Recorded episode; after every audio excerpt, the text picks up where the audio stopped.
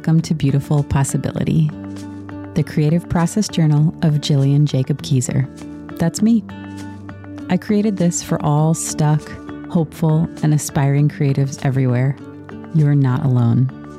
The truth is, perfectionism grabbed me sometime in adolescence and halted my creative journey for many years. Today, my desire to create is stronger than my fear, so I created this podcast as my day-to-day account of getting unstuck and into motion.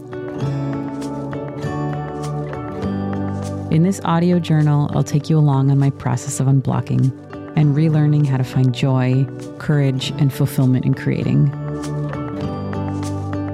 I always say the only place to start is exactly where you are. So let's begin.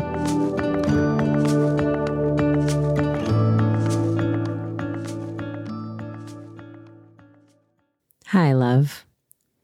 Today I want to talk about the side effects of emotional healing work. This work that we are all, I imagine, all of us, isn't everyone doing this? That we're all engaged in day by day, by week by week, by month and year. This never-ending work. It's beautiful work of introspection and journaling and reading and therapy and all these other self-inquiry, self-healing modalities.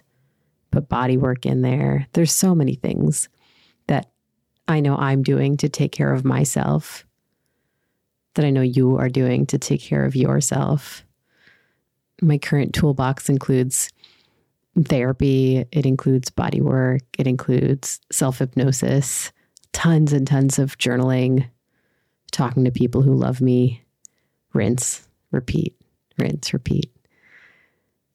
And all of this work can feel good at the time. Often it feels bad at the time. My friend Steph had a good laugh when she asked me how I was doing the other week. And I said, I'm doing really good, but it feels so bad, which is what it feels like sometimes when you're doing this work and working on, you know, asserting boundaries or whatever other, whatever other topic or practice that you're bringing in to help you grow and thrive here on this earth. It doesn't always feel good. In fact, it often has quite a high tax on our energy, our mood. It's ironic, isn't it, that all this work we're doing to feel better in the long run often makes us feel a bit worse in the short run. I can't tell you how many days per week I cry at some point in the service of my growth, in the service of stretching, doing something that's good for me, doing something that makes me feel ultimately better. But this stuff is taxing. It really is. And I want to name it today. This thought came to me this morning in my journaling about the weather. These moods that overtake us in the process of our healing. They often make a certain day or a part of a day feel really cloudy and gloomy. It doesn't mean that is our life, that that's the tone or tenor of what's actually happening, right? There's so many other things in your life that are actually happening. Things with your family, things with your work, your creative work, your friends, your home, anything like that. That's your life. That is life. But in context with all of this work and all of this healing, those sort of create the clouds, the sunshine or the rain, the snow that kind of follows us through our actual lives of work, travel, friends, creativity, all those things. And that stuff can take up a lot of attention. I find I often get distracted by the weather in my brain, which is, you know, my moodiness or what I'm fixating on or what I'm trying to work through or overcome. I'm super obsessed with it. All I can see is, you know, boundaries, boundary violation. Oh, this, this is about anger. I'm really into anger right now. So here's all the opportunities where I see it working, not working, you know, and that weather can sometimes cloud my vision and I lose track of my actual life.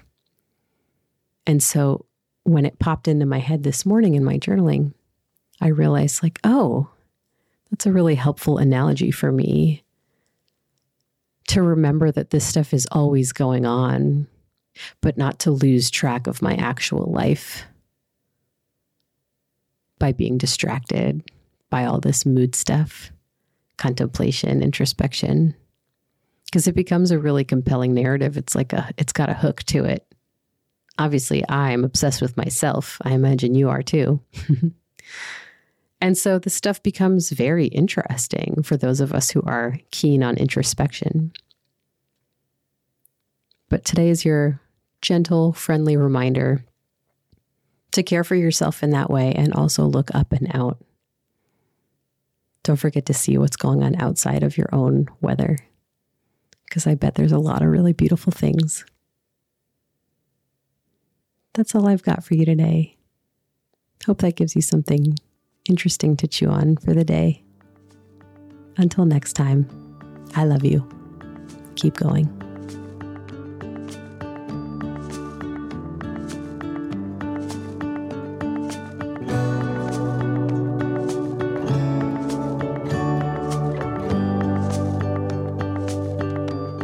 Thank you for walking this creative path with me.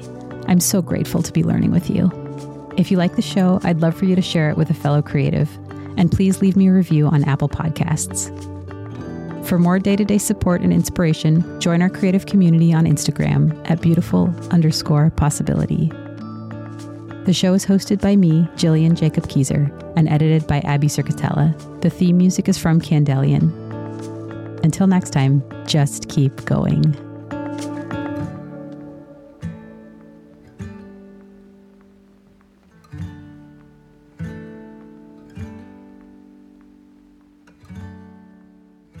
Bye.